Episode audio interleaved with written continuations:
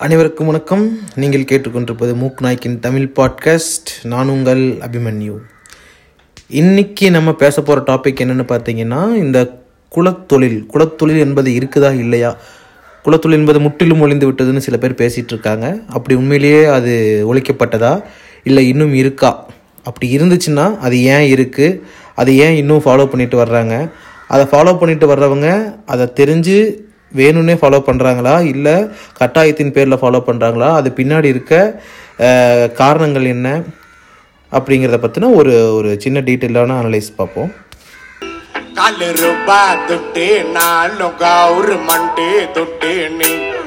ஒரு பொல்லா சுத்து ரெண்டா பிய வாரி கொட்டி நீ. மக்கி போன குப்பை நாளும் பாரு வேண்டா டக்கு நீ. அப்பதாண்டா சொல்லுவேன் இப்போது இந்த பாட்டை கேட்டதையுமே என்னடா இது?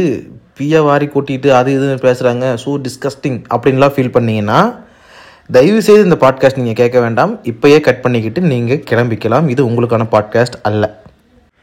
முதல்ல இதுக்கு நம்ம அந்த குலத்தொழில்னா என்ன அப்படிங்கிறத ஃபஸ்ட்டு சிம்பிளாக சொல்கிறோம் மோஸ்ட்லி உங்கள் எல்லாத்துக்குமே தெரிஞ்சிருக்கும். இருந்தாலும் நான் சொல்கிறேன் குலத்தொழில் அப்படிங்கிறது ஒன்றும் கிடையாது. காலகாலமாக பரம்பரை பரம்பரையாக ஒரு தொழிலை ஒரு குடும்பமே ஒரு சாராரே திரும்ப திரும்ப செஞ்சுட்டு வர்றது. ஒரு உதாரணத்துக்கு விவசாயம் பார்க்குற குடும்பம் திரும்பி திரும்பி விவசாயம் பார்த்துட்டே இருக்கும்.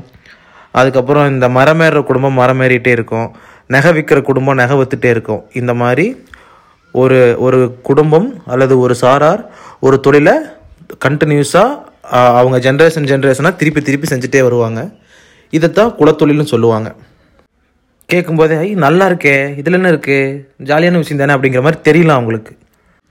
இப்போது ஒரு பண்ணையார் அவருக்கு அடுத்த ஒரு பண்ணையார் வாரிசை உருவாக்குறதுலையோ ஒரு பிஸ்னஸ்மேன் அவருக்கு அடுத்த ஒரு வாரிசை உருவாக்குறதுலையோ ஒரு மல்லிகை கடைக்காரர் நகை கடைக்காரரு இந்த மாதிரி இருக்கிறவங்க அவங்களுடைய வாரிசை அடுத்து அடுத்து அவங்களுடைய தொழிலுக்கு உருவாக்குறதுல பெரிய சிக்கல்னு வைங்களேன். உங்கள்கிட்ட பணம் இருக்குது அதிகாரம் இருக்குது அதை தாண்டி மரியாதை இருக்குது இதையெல்லாம் வச்சுக்கிட்டு நீ போய் படிக்கலை அப்படின்னா கேள்வி கேட்கல அப்படின்னா அது உன்னுடைய கொழுப்பு. இப்போது உங்களை வச்சு மேக்கப் பண்ணி காட்டுறதுல யாருக்கு உண்மையிலேயே அடி விழுகுதுன்னா ரொம்ப ஓப்பனாக இப்போ கேஷுவலாக பேசுகிறானு பாருங்களேன். ஒரு தச்சம் புள்ள தச்சம் தான். ஒரு முடி தொழிலாளியோட புள்ள முடி தான். ஒரு செருப்பு தைக்கிறவனோட புள்ள செருப்பு தான் தைக்கணும். புணம் எரிக்கிறவனோட புள்ள புணம் தான் எரிக்கணும்ன்ட்டு எவ்வளவு கேஷுவலாக ஓப்பனாக பேசுகிறானுங்க தெரியுமா? இதையெல்லாம் ரிசர்வேஷனுக்கு முன்னாடியோ அல்லது சுதந்திரத்துக்கு முன்னாடியோ எல்லாம் பேசல அவனுங்க. இப்போ கரண்ட்டில் பேசிகிட்டு இருக்கானுங்க. கரண்ட்லேயே இவ்வளோ பேசுகிறானுங்கன்னா அப்போது இந்த ரிசர்வேஷன்லாம் வர்றதுக்கு முன்னாடி இந்தியாவுக்கு சுதந்திரம் கிடைக்கிறதுக்கு முன்னாடி எஜுகேஷன் ஜென்ரலைஸ் ஆகிறதுக்கு முன்னாடி இவனுக்கு என்னென்னலாம் பண்ணியிருப்பானுங்கிறதுக்கு இது ஒரு பேசிக் உதாரணம். இந்த குலத்தொழிலுங்கிறதே இந்த வர்ணாசிரமத்தோட அடிப்படையில் வர்றது தான் அந்த வர்ணாசிரமத்தில் பிராமணர்களை தவிர மிச்சம் இருக்க யாருக்குமே கல்விங்கிறது இல்லைங்கிறதே இப்போ வரைக்கும் புரிஞ்சுக்காம சில பேர் அவங்களுக்கு சப்போர்ட் பண்ணிட்டு இருக்கிறது தான் ரொம்ப மனசுக்கு வருத்தமாக இருக்குது. இப்போ நான் பேசும்போது கூட உதாரணத்துக்கு விவசாயி பையன் விவசாயியாகவும் கடை மல்லிகை கடைக்காரர் பையன் மல்லிகை கடைக்காரனாகவும் மரமேறவர் குழந்தை மரமேறினவராகவும் தச்சமுள்ள தச்சனாகவும் இப்படி இந்த சோகால்டு சத்ரியாஸ்க்கும் சூத்ராஸ்க்கும் உள்ள இருக்கிற வித்தியாசத்தை பற்றி மட்டும் பேசிட்டு நம்ம போயிடனே தவிர மேலே ஒருத்தன் சம்மந்தமே இல்லாமல் எல்லா ஃபே- வகையான சலுகைகளையும் அனுபவிச்சுட்டு அதாவது மரியாதை தொழில் வயசு எல்லாத்துலேயும் அனுபவிச்சுட்டு சத்தம் இல்லாமல் சைலண்ட்டாக அவன் அவன் தொழிலை திருப்பி திருப்பி பிரச்சனை இல்லாமல் தலைமுறை தலைமுறையாக செஞ்சிட்ருக்கான் எந்த வகையான உடல் உழைப்பும் கஷ்டப்படுற வேலைக்குள்ளேயும் இவங்க வராமல் இங்கே கீழே இருக்கிறவங்கள மட்டுமே மாறி மாறி அடிச்சுக்க வச்சுட்டும் பேசிக்க வச்சுட்டும் அவனுங்க சாதாரணமாக அவனுங்க வேலையை அப்படி தினசரி கடந்து போகிறாங்க பார்த்தீங்களா இதுதான் கேள்விக்குள்ளாக்கப்பட வேண்டியது. ஆனால் இங்கே என்ன பண்ணிட்டானுங்கன்னா ஒரு பயங்கரமான டாக்டிக்ஸ் ஒன்று பண்ணி கீழே இருக்க இவனோட டேட்டிக்ஸை பார்த்தீங்கன்னா இந்த லேயர்ஸ் தான். லேயர் லேயராக மக்களை பிரிக்கும்போது அவங்ககிட்ட போய் கேள்வி கேட்கும்போது முதல்ல அங்கே நான் உன்னை ஒன்றும் பண்ணல அவன் தான் உன்னை சொல்கிறான் நான் உன்னை எதுவுமே சொல்லல இவன் தான் உன்னை சொல்கிறான்னு சொல்லிட்டு அப்படியே ட்விஸ்ட் பண்ணி விட்டுருவான்.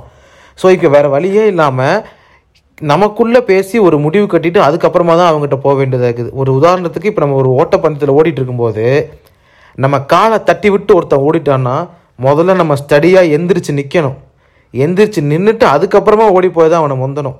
இப்போது இந்த டிஸ்கஷன்லாம் இப்போ நம்ம போடுற பாட்காஸ்ட்லாம் அப்படி எந்திரிச்சு நிற்கிறக்கு உண்டான ஒரு டிஸ்கஷனாக தான் இருக்கணும்னு நான் நம்புகிறேன் டுவெண்ட்டி எய்த்து செஞ்சுரியோடைய ஸ்டார்டிங்கில் சாகு மகாராஜா தொடங்கி அப்படியே கண்டினியூ ஆகி அம்பேத்கர் விபி சிங் நம்ம அண்ணா கலைஞர் எம்ஜிஆர் ஜெயலலிதா ஜெயலலிதா தாண்டி இப்போ எடப்பாடி வரைக்கும் கல்வியை மக்களுக்கு எல்லாத்துக்கும் போய் சேரணுங்கிறதுக்கு உண்டான இந்த ரிசர்வேஷனை பற்றின புரிதல் இருந்து எவ்வளவோ முயற்சி பண்ணி இந்த ரிசர்வேஷனை கொண்டு வந்தும் கூட மக்களுக்கு எல்லா சலுகைகளும் கொடுத்தும் கூட அது கூட சேர்ந்து இந்த மதிய உணவு திட்டம் அது இது இலவச ஸ்காலர்ஷிப்பு ட்ரெஸ்ஸு எல்லாம் கொடுத்து எல்லாமே இலவசமாக பண்ணி ஒருத்தன் நினச்சானா ஈஸியாக இலவசமாக டென்த்லேருந்து டுவெல்த்து வரைக்கும் படித்து முடிக்க முடியும். அதுக்கப்புறமா டிகிரி கூட காலேஜில் போய் படிக்க முடியும். கவர்மெண்ட் காலேஜுங்கிற நிலைமை இங்கே ரொம்ப கஷ்டப்பட்டு கொண்டு வரப்பட்டிருக்குது.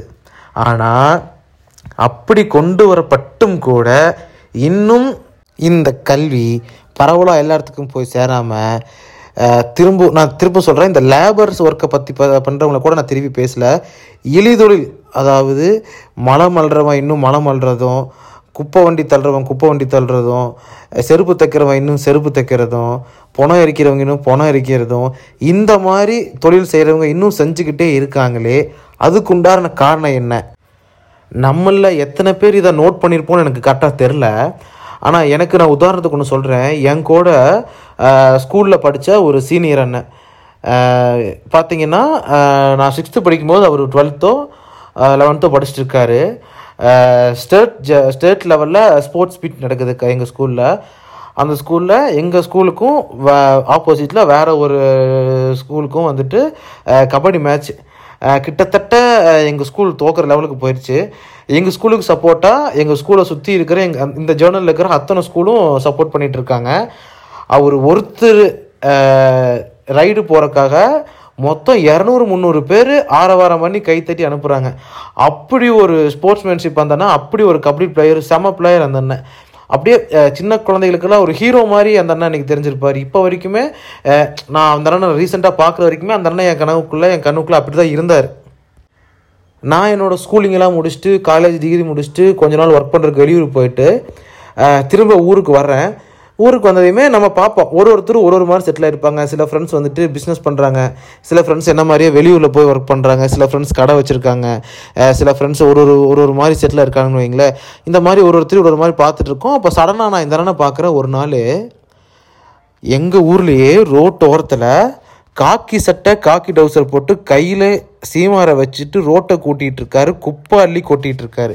எனக்கு சரியான ஷாக்கு நான் சொல்கிறது உங்களுக்கு எத்தனை பேர்த்துக்கு புரியுங்கிறது கூட எனக்கு தெரில அவர் அங்கே எப்படி இருந்தாருங்கிறத நான் இப்போ தான் சொன்னேன். அந்த சீனை நேரில் பார்த்தவனுக்கு மட்டும் தான் தெரியும். அந்த எவ்வளோ பெரிய ஹீரோவாக அங்கே இருந்தாருன்னு.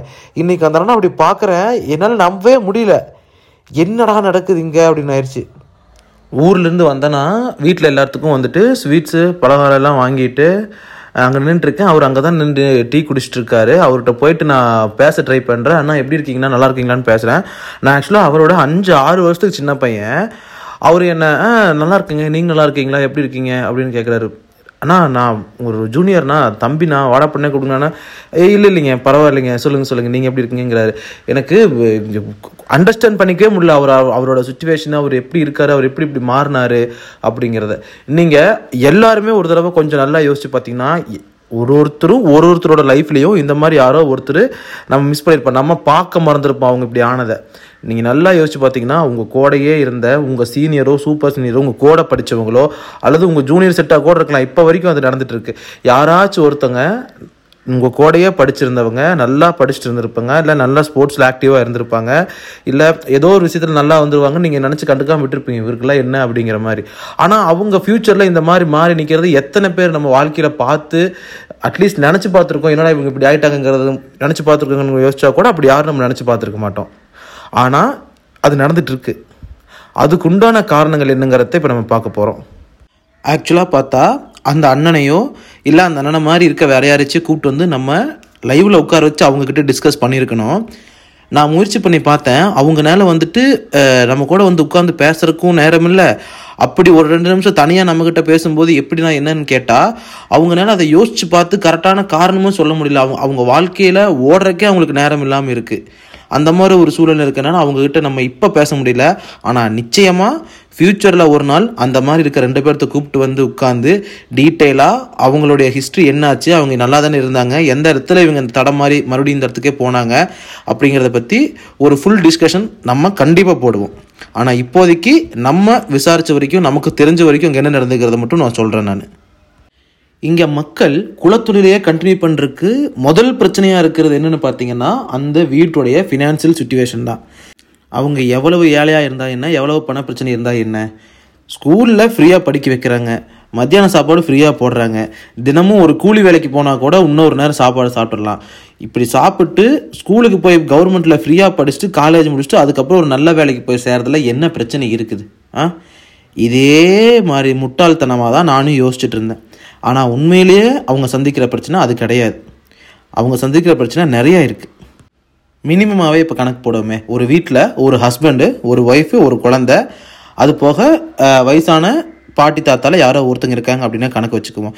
இவங்க போகிற வேலை எல்லாமே பார்த்தீங்கன்னா தினக்கூலி அதாவது ஒரு அப்பர் மிடில் கிளாஸ் ஃபேமிலியில் இருக்க வீட்டுக்கு சமையல் வேலைக்காரங்களாவோ அல்லது வீடு கூட்டுறவங்களாவோ அல்லது தோட்ட வேலைக்காரங்களாவோ அல்லது ஊருக்குள்ளேயே இருக்கிற சின்ன சின்ன வேலைகள் அதுக்கப்புறம் வில்லேஜ் சைடாக இருந்துச்சுன்னா காட் காட்டுக்கு போகிற வேலை இந்த மாதிரி தினக்கூலியாக தான் போகிறாங்க ஒரு நாளைக்கு அவங்களுடைய ஆவரேஜ் சம்பளம் இரநூறுவாலேருந்து முந்நூறுவா தான் இருக்கும். ரெண்டு பேர் ஹஸ்பண்ட் ஒய்ஃப் ரெண்டு பேர் சேர்த்து போகிறாங்க அப்படின்னு நீங்கள் கால்குலேட் பண்ணிங்கன்னா கூட அதிகபட்சம் ஒரு நாளைக்கு மேக்ஸிமம் ஐநூறுரூவா தான் சம்பாதிக்க முடியும் ரெண்டு பேர் சேர்ந்து. ரெண்டு பேர் சேர்ந்து ஐநூறுரூவா சம்பாதிச்சா இந்த வேலை அவங்களுக்கு டெய்லியுமே இருக்குமான்னு கேட்டிங்கன்னா டெய்லியுமே இருக்காது. மாதத்தில் முப்பது நாள் இருக்குதுன்னா பதினஞ்சு நாள் தான் உங்களுக்கு வேலை இருக்கும். அப்போ நீங்களே கால்குலேட் பண்ணி பாருங்கள் ரொம்ப மேக்ஸிமமாக நம்ம வச்சு பார்த்தோம்னா கூட monthly eight thousand to ten thousand ரெண்டு பேர் சேர்ந்து சம்பாதிக்கிறாங்க. அஞ்சு பேர் இருக்க ஒரு வீட்டில் அஞ்சு பேர் பத்தாயிரத்தை வச்சு ஒரு மாதம் இந்த காலத்தில் எப்படி உங்கள் குடும்பத்தை நடத்த முடியும்? இப்போவே இப்படி சுச்சுவேஷன் இருக்குதுன்னா இன்னும் அஞ்சு வருஷம் பத்து வருஷத்துக்கு முன்னாடியெல்லாம் இந்த சூழ்நிலை எப்படி இருக்கும்? அதுக்கு முன்னாடியெல்லாம் இவங்க சூழ்நிலை எப்படி இருந்துக்குதுங்கிற கொஞ்சம் யோசிச்சு பாருங்க. தீபாவளிக்கும் பொங்கலுக்கும் செகண்ட் ஹேண்ட் ட்ரெஸ்ஸையே புது துணியாக போட்டுட்டு செலிப்ரேட் பண்ணுறான் பார்த்தீங்களா அவனோட வழியை ஒரு நாளும் நம்மளால் உணர முடியாது. அவன் வழி அவனுக்கு மட்டும்தான் புரியும்.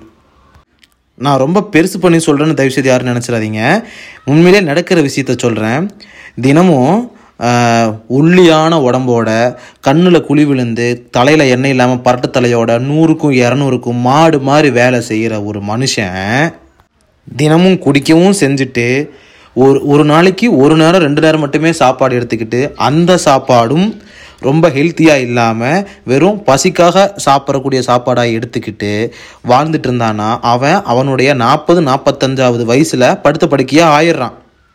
வேற வழியே இல்லாமல் ஒரு வீட்டுடைய பிரெட் வின்னர் அந்த மாதிரி ஆயிட்டாங்கன்னா அந்த பேர்டன் ஃபுல்லாக அந்த வீட்டில் இருக்க ஒரு லேடி மேலேயோ அல்லது அந்த வீட்டில் ஏதாச்சும் ஒரு பையன் இருந்தானா அந்த பையன் மேலேயோ விழுந்துருது. அந்த பையன் வெறும் எட்டாவது ஒன்பதாவது படிக்கிற சின்ன பையனாக இருந்தால் கூட அந்த பையன் அதுக்கப்புறம் ஏதாவது ஒரு வேலைக்கு போய் அவங்க குடும்பத்தை பார்த்துக்க வேண்டியதாக இருக்குது அப்படி இல்லாமல் இருந்தாலும் அந்த ஒரு லேடி சம்பாரித்து அவங்க வீட்டில் இருக்கிற மற்றவங்க எல்லாத்தையும் பார்த்துக்கக்கூடிய சூழ்நிலை இருக்கும்போது என்ன பண்ண முடியும் அவங்க வாழ்க்கையில்? இதை தாண்டி ஒரு பையனோ பொண்ணோ எப்படி அவன் ஸ்கூலிங்கை முடிச்சு காலேஜ் முடிச்சு அதுக்கப்புறமா ஒரு நல்ல வேலைக்கு போய் அவங்க அப்பா அம்மா பார்த்துக்க முடியும்னு நீங்கள் நினைக்கிறீங்க? இந்த மாதிரி கஷ்டப்பட்டு வர்றவங்களுக்கு தாண்டா நீட்டை கொண்டு வந்து நீட்டுறீங்க லுச்சா பசங்களா? சரி இது எல்லாம் புரியுது. கரெக்டு தான் ஒத்துக்கிறேன். ஆனால் இப்போ ஃபினான்ஷியல் சுச்சுவேஷனால கஷ்டப்படுறாங்க. கஷ்டப்பட்டுட்டு அதுக்கப்புறமா அந்த பையனோ பொண்ணோ வேலைக்கு போக வேண்டியது இருக்குன்னா ஊருக்குள்ளே வேறு வேலையே இல்லை. திருப்பி திருப்பி ஏன் இவங்க இந்த மாதிரி வீ கூட்டுறக்கும் பெருக்கிறக்கும் அதுக்கப்புறம் அந்த கக்கூஸ் க்ளீன் பண்ணுறக்கும் திருப்பி இந்த பணம் எரிக்கிறதுக்கே ஏன் போகிறாங்க வேறு வேலையாக இல்லை? அதை தேடி போக வேண்டியதானே அப்படின்னு நானும் யோசித்தேன் நான் யோசிக்கிற மாதிரி அப்படி எல்லாத்துக்கும் எல்லா இடத்துலையும் ஆப்பர்ச்சுனிட்டி உடனே கிடைச்சிடுறது கிடையாது. ஓரளவுக்கு எழுத தெரிஞ்ச படிக்க தெரிஞ்ச பசங்களோ பொண்ணுங்களோ பெட்ரோல் பங்க்லேயோ ஏதோ ஒரு கடைக்கண்ணிக்கோ அல்லது ஏதோ ஒரு துணி கடைக்கோ அந்த மாதிரி எங்கேயாச்சும் ஒரு இடத்துக்கு வேலைக்கு போய் தப்பிச்சிடுறாங்க. ஆனால் ஒரு பேசிக் நாலேஜ் கூட இல்லாமல் வேறு வழியே இல்லாமல் இருக்கிறவன் என்ன பண்ணுவான்?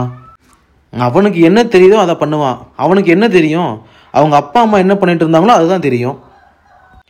அப்பாவுக்கோ அம்மாவுக்கோ உடம்பு முடியாமல் ஆன அடுத்த ஒரு வாரம் ரெண்டு வாரத்திலேயே பொண்ணாக இருந்தால் அவங்க அம்மா எந்தெந்த வீட்டுக்கெல்லாம் வீட்டு வேலை செய்ய போனாங்களோ அந்தந்த வீட்டுக்கெல்லாம் வீட்டு வேலை செய்ய போயிடுறா. பையனாக இருந்தால் அவங்க அப்பா என்ன வேலை செஞ்சுட்டு இருந்தாரோ அதே வேலையை இவன் போய் மற்றவங்க கூட சேர்ந்து கற்றுக்க ஆரம்பிச்சிடறான் செய்ய ஆரம்பிச்சிடறான் வேற வழியே இவங்களுக்கு கொடுக்கறதில்ல வேற வழியும் இவங்களுக்கு இல்லை. முதல்ல இங்கே வாழணும்ப்பா அதுவே பெரிய பிரச்சனையாக இருக்கும்போது இவன் அந்த இடத்துல போயிட்டு மான மரியாதை அதெல்லாம் பார்த்துருக்க முடியாது. எப்படி? ஆல்ரெடி அவங்க அப்பா பண்ணின தொழில் தான் அது. ஆல்ரெடி ஸ்கூலுக்குள்ளேயே படிக்கும்போதே இங்கே ஒரு கேள்வி கேட்கப்படும் வாட் இஸ் யுவர் ஃபாதர் அப்படின்னு. அப்போவே அவன் சொல்லியிருப்பான் எல்லாத்துக்கிட்டையும் எங்கள் அப்பா இந்த மாதிரி கார்பரேஷனில் கூட்டுறாரு. எங்கள் அம்மா இந்த மாதிரி கக்கூஸ் கழுவுறாங்க. எங்கள் அப்பா வந்துட்டு இந்த மாதிரி பணம் இருக்கிறாரு எங்கள் அப்பா செருப்பு தைக்கிறாரு இந்த மாதிரி இல்லாட்டியும் அது ரிலேட்டட் ஏதோ ஒரு வேலையை சொல்லி அவனுக்கு பழகி இருக்கும் இது இதில் அவன் வந்து ஆல்ரெடி பழக்கப்பட்டு தான் வச்சிருப்பான் நம்ம அவனை. அப்படி இருக்கும்போது வேற வழியே இல்லை. இல்லாமல் குடும்ப சூழ்நிலை காரணமாக ஒரு தொழில் செய்யும்போது அவனுக்கு அது நம்ம அப்பா பண்ண வேலை தானே வேறு வழியே கிடையாது. செஞ்சு இப்போதைக்கு நம்ம அம்மாவையும் அப்பாவையும் தங்கச்சியும் தாத்தாவையும் பாட்டியும் சாப்பாடு சாப்பிட வச்சு காப்பாற்றணுங்கிறது அவன் மைண்டில் இருக்குமே தவிர எப்படி முன்னேறி மேலே போகணுங்கிறத பற்றி யோசிக்கிறதுக்கு உண்டான நேரமே அவனுக்கு இல்லை. அந்த பிரீத்திங் ஸ்பேஸ்னு சொல்லுவாங்க தெரியுமா? அது கூட அவனுக்கு கிடைக்காது. இப்படி கட்டாயத்தின் பேரில் சூழ்நிலை காரணமாகத்தான் ஒருத்தன் அவங்க அப்பா பார்த்த தொழிலை திருப்பி பார்க்க வேண்டியதாக இருக்குது குலத்தொழில் கட்டாயம் இல்லாத இந்த காலத்திலேயே இவ்வளோ கஷ்டப்படுறாங்கன்னா நீ இதைத்தான் செய்யணும் இதை மட்டும்தான் செய்யணும்னு சொல்லி வச்சுருந்தா அந்த காலத்தில் அவங்க எவ்வளோ கஷ்டப்பட்டிருப்பாங்க. அதை மாத்திரக்காக கொடுக்கப்பட்ட உரிமை தான் இந்த ரிசர்வேஷனும் ஸ்காலர்ஷிப் எல்லாம். அதில் கை வைக்கிறவனை எதில் அடிக்கணுங்கிறத நீங்களே முடிவு பண்ணிக்கோங்க. இவ்வளவு நேரம் இன்டர்னலாக அவங்களுக்கு அவங்க சார்பிலே வர்ற பிரச்சனைகளை பற்றி மட்டும் பார்த்தோம். இது மட்டுமே அவங்களுக்கு உண்டான பிரச்சனைகள் கிடையாது. இதை தாண்டி இன்னும் சில பல பிரச்சனைகள் வெளியிருந்து அவங்களுக்கு கொடுக்கப்படுது. அது என்னங்கிறத பார்த்தீங்கன்னா இப்போது இந்த வேலையை தான் செய்யணும் அப்படின்னு நம்ம சொல்லலை. ஆனால் அந்த வேலையை எடுத்துக்கிறதுக்கு இங்கே வேறு ஆட்களே இருக்க மாட்டாங்க. ஃபார் எக்ஸாம்பிள் ஒரு ஒரு ஊரை க்ளீன் பண்ணுறக்கோ ஒரு ஒரு கக்கூசை க்ளீன் பண்ணுறக்கோ ஒரு ஊரில் வெட்டியான வேலை செய்கிறக்கோ அல்லது ஒரு ஊரில் ஏதாச்சும் நல்லது கெட்டதுன்னா வாதியம் போடுறக்கோ வேறு யாருமே வரமாட்டாங்கங்கிற பட்சத்தில் ஆல்ரெடி காசுக்கு கஷ்டப்பட்டுட்டு குடும்பத்தை நடத்துறக்கே கஷ்டப்பட்டுட்டு இருக்க ஒரு ஃபேமிலி என்ன பண்ணும்? வேறு வழியே இல்லாமல் அது நம்ம அப்பா செஞ்சது தானே நம்ம தாத்தா செஞ்சது தானே நம்ம போய் செய்வோம் இன்றைக்கி நமக்கு காசு வேணுங்கிற காரணத்துக்காக திருப்பி வந்து அவங்க அதையவே செய்கிறாங்க இது எப்படி இருக்குன்னா நான் உன்னை இதுதான் செய்யணும்னு சொல்ல மாட்டேன். ஆனால் அதை நாங்களாம் செய்ய மாட்டேன்ப்பா அப்படின்னு சொல்லி ஒதுங்கிட்டா அப்போ அதை யார் செய்கிறது மறைமுகமாக அதை நீ தான் செய்யணும்னு கொடுக்குற அழுத்தம் கிடையாதா இது? அதையெல்லாம் தாண்டி நேரடியாகவும் இதை நீ தான் செய்யணும்னு மிரட்டி அடித்து உதச்சி செய்ய வைக்கக்கூடிய கிராமங்கள் இன்னும் நம்ம நாட்டில் இருக்கத்தான் செய்யுது. அதையும் நம்ம இங்கே பதிவு பண்ணியே ஆகணும். இப்போ யோசிச்சு பாருங்க இவங்களுக்கு சேர வேண்டிய இந்த பஞ்சமி நிலம்லாம் இவங்களுக்கு கரெக்டாக போய் சேர்ந்து இவங்க எல்லாத்து கையிலையும் இடம் நிலம் இருந்துருந்துச்சுன்னு வைங்களேன் இவங்க திருப்பி இந்த வேலையை செஞ்சுருப்பாங்களா? இல்லை. அவங்க அவங்க அவங்க சேர்ந்து அவங்க நிலத்துல அவங்க விவசாயம் பண்ணி அவங்க பொழைச்சிக்குவாங்க. அந்த ஒரே காரணத்துக்காக தான் இந்த நிலங்களும் இடங்களும் அதிகாரங்களும் எதுவுமே இவங்க கைக்கு போய் சேர்ந்துடக்கூடாதுங்கிறதுக்காக ஒரு குழு ரொம்ப தீவிரமாக தெளிவாக வேலை செஞ்சிட்ருக்கு வலுவிழந்த அதிகாரமற்ற மக்கள் வேற வழி இல்லாமல் அவங்க அவங்களுக்கு கிடைச்ச வேலையை தான் செய்கிறாங்க கொடுத்த வேலையை தான் செய்கிறாங்க இப்படி ஒரு சூழ்நிலையில் இருக்க ஒரு மக்கள்கிட்ட போயிட்டு இப்போ இப்போ டெக்னாலஜி எப்படி எப்படி டெக்னிக்கலாக எப்படி இவங்க அந்த மக்களை வந்துட்டு திருப்பி அதே வேலையை செய்ய வைக்கிறாங்கன்னு பார்த்தீங்கன்னா இப்போது நீ அந்த வேலையை செஞ்சுட்டு இருக்கிறதுனா ஆகி போச்சு அதை தான் செஞ்சிட்ருக்க இப்போ அதை போய் நீ ஊர் ஊராக வீடு வீடாக வேலை கேட்டு கேட்டு செய்கிறதுக்கு கவர்மெண்ட்டே வேலைக்கு ஆள் எடுக்குதுப்பா. அந்த வேலைக்கு வந்துட்டு உனக்கு நான் பர்மனெண்ட் பண்ணி தரேன் வேலையை. கொஞ்ச நாளில் நீ கவர்மெண்ட் எம்ப்ளாயி வாங்கி கவர்மெண்ட் எம்ப்ளாயாக மாறிடுவ. கா காசுனாலும் கவர்மெண்ட் காசு வாங்கலாமல்ல அதுக்காக சொல்கிறேன் அப்படின்னு சொல்லி பிட்டை போட்டு போயிடுவாங்க. இப்போது இவங்க எப்படி பார்த்தாலும் இழிதொழில் செய்கிறதுன்னு ஆகிப்போச்சு அதை கவர்மெண்ட்டுக்கிட்ட போய் செஞ்சால் குறைஞ்சபட்சம் ரெண்டு பேர் சேர்ந்து மாதம் பத்தாயிரம் சம்பாதிக்கிறவங்களுக்கு ஒரு ஆள் மாதம் பத்தாயிரத்துலேருந்து பதினஞ்சாயிரம் சம்பாதிச்சா அது அவங்களுக்கு எவ்வளோ ஹெல்ப்ஃபுல்லாக இருக்கும். அப்போ அந்த இடத்துல இவங்க வேறு வழியே இல்லாமல் திரும்ப அந்த இடத்துக்கு போகிறாங்க அங்கே போ அப்படி ஒரு சூழ்நிலை அவங்க ஆல்ரெடி போயிட்டாங்க. அந்த சூழ்நிலை வேலை செஞ்சுட்டு இருக்கிறவங்களுக்கு திருப்பி ஒரு ஃபினான்ஷியல் சுச்சுவேஷனால அவங்க அப்பாவுக்கு விட முடியாமல் போகுது அம்மாவுக்கு விட முடியாமல் போகுதுங்கிறது ஆகும்போது சின்ன வயசுலேருந்து இதை பார்த்து வளர்ந்த ஒரு பையன் அந்த சூழ்நிலைக்கும் அந்த சர்க்கிளுக்கும் அடாப்ட் ஆகி இருக்கிற ஒரு பொண்ணும் என்ன பண்ணுவாங்கன்னா வேறு வழியே இல்லாமல் ஆகிப்போச்சு இதில் என்ன இருக்குது எப்படி இருந்தாலும் கவர்மெண்ட் வேலை நம்ம போவோம் அப்படிங்கிறதுக்கு போயிடுறாங்க. இந்த இடத்துல நம்ம ஒன்றே ஒன்று தெளிவாக சொல்லணும்னு ஆசைப்பட்றேன். வீட்டில் ஏதாவது ஒரு வேலை கக்கூஸில் அடைப்பிடிக்கணும் கக்கூஸ் கழுவணும் வீட்டை சுத்தப்படுத்தணும் இந்த மாதிரி ஏதாச்சும் ஒரு க்ளீனிங் ப்ராசஸ் இருக்குது அந்த வேலை இருக்குது இந்த வேலை இருக்குதுன்னு சொன்னதையுமே என்னப்பா போய் இப்படியே பேசிருக்கீங்க அவளை வர சொல்லுங்க வேலை செஞ்சு வேலை செஞ்சுட்டு காசு கொடுத்து விட்ருங்க அப்படின்னு யோசிக்கிற ஒரு ஒரு மைண்டும் இன்னொன்று யோசிச்சுக்கோங்க. அப்படி நீங்கள் செய்ய முடியாத வேலையை செய்யறதுக்கு ஒருத்தன் தயாராக வர்றானா அவனுக்கு எந்த அளவுக்கு பிரச்சனை இருக்குங்கிறத தயவு செய்து நீங்கள் எல்லாரும் உள்ளுக்குள்ளே இருந்து உணர்ந்து புரிஞ்சு அவங்கக்கிட்ட அந்த வேலையை வாங்கணுங்கிறத நான் சொல்லிக்கிறேன். இன்னொன்று எல்லாரும் கொஞ்சம் நிதானமாக யோசிச்சு பாருங்கள் தான் வாழ்க்கையில் ஆல்ரெடி இவ்வளவு பிரச்சனையை வச்சுக்கிட்டு எல்லாத்துக்கும் தயாராக வாழ்ந்துட்டுருக்க ஒருத்தங்கிட்ட போயிட்டு உங்கள் ஜாதி திமுறை காட்டுறீங்களே அவன் என்ன பண்ணுவான்? அவன் உங்களை திருப்பி பேச முடியுமா? எதிர்த்து ஏதாச்சும் சொல்ல முடியுமா? அவங்கள பகைச்சிக்கிட்டு இங்கே வாழ்ந்துட முடியுமா அவன்? அப்படி இருக்கிற குரலற்ற ஒருத்தங்கிட்ட போயிட்டு நீ உன் வீரத்தை காட்டுறீன்னா அது எவ்வளோ ஒரு அபத்தமான விஷயம் எவ்வளோ ஒரு அருவருப்பான விஷயங்கிறத இந்த தலைமுறையில் இருக்கிற எல்லாரும் புரிஞ்சுக்கணுங்கிறத இந்த பாட்காஸ்ட் மூலமாக நான் சொல்லிக்க விரும்புகிறேன் நம்ம அப்பாவும் தாத்தாவும் செஞ்ச தப்பை இந்த தலைமுறையான நம்ம திரும்ப செய்யாமல் இந்த பிரச்சனைகள் எல்லாத்தையும் தெளிவாக மனசார புரிஞ்சுக்கிட்டு இந்த பிரச்சனைகளை எவ்வளோ பக்குவமாக நம்ம குழந்தைகளுக்கு நம்ம ஃப்ரெண்ட்ஸுக்கு நம்ம ரிலேட்டிவ்ஸ்க்கு முடிஞ்ச வரைக்கும் எடுத்து சொல்லணுமோ அதை எடுத்து சொல்லி அவங்களுக்கும் புரிய வச்சு இந்த பிரச்சனை மேற்படி இனி வளராமல் ஒடுக்கப்பட்டவன் மேலும் ஒடுக்கப்பட்டுக்கிட்டே இருக்கணும்னு நினைக்காம அந்த மனநிலையிலேருந்து வெளியே வந்து அவங்க கூட சரிசமமாக சாதாரணமாக பழகணும். நம்ம குழந்தைகளுக்கு இதில் இருக்கிற சரி தப்புங்கிறத சரியாக சொல்லித்தரணுங்கிறதையும் நான் இந்த இடத்துல சொல்லிக்க விரும்புகிறேன் நம்ம பேசின விஷயம் எல்லாமே ரொம்ப மேலோட்டமாக இருந்தாலும் குறைஞ்சபட்சம் உங்களுக்கு புரிகிற மாதிரி நான் பேசியிருப்பேங்கிறத நம்புகிறேன் மிக நிச்சயமாக இது இது இது இது- இந்த பாட்காஸ்ட் வந்துட்டு அந்த சம்மந்தப்பட்டவங்களை கூப்பிட்டு ரொம்ப எலாபரேட்டாக உட்காந்து பொறுமையாக நிதானமாக அந்த பிரச்சனைகள் எல்லாத்தையுமே ஃப்யூச்சரில் பேசுவோம். அதுக்கு உங்களுடைய ஆதரவு ரொம்ப முக்கியம். உங்கள் ஆதரவை எதிர்பார்க்கும் அபிமன்யு. மீண்டும் ஒரு நல்ல பாட்காஸ்டில் சந்திப்போம். மூக் நாய்க்கு வந்துட்டு இன்ஸ்டாகிராம் ஃபேஸ்புக் ட்விட்டர் எல்லாம் இருக்குது ஃபாலோ பண்ணுங்கள் உங்களுடைய கருத்துக்களை அங்கே வந்து சொல்லுங்கள் எல்லாத்தையும் பேசுவோம். எல்லாத்த பற்றியும் பேசுவோம். நன்றி வணக்கம். ஏ எப்படி எப்படி எப்படி இத கேட்கலன்னா எப்படி? எப்படி எப்படி எப்படி இத மாத்தலன்னா எப்படி? எப்படி எப்படி எப்படி இத கேட்கல நான் எப்படி? எப்படி எப்படி எப்படி இத பார்த்தல நான் எப்படி?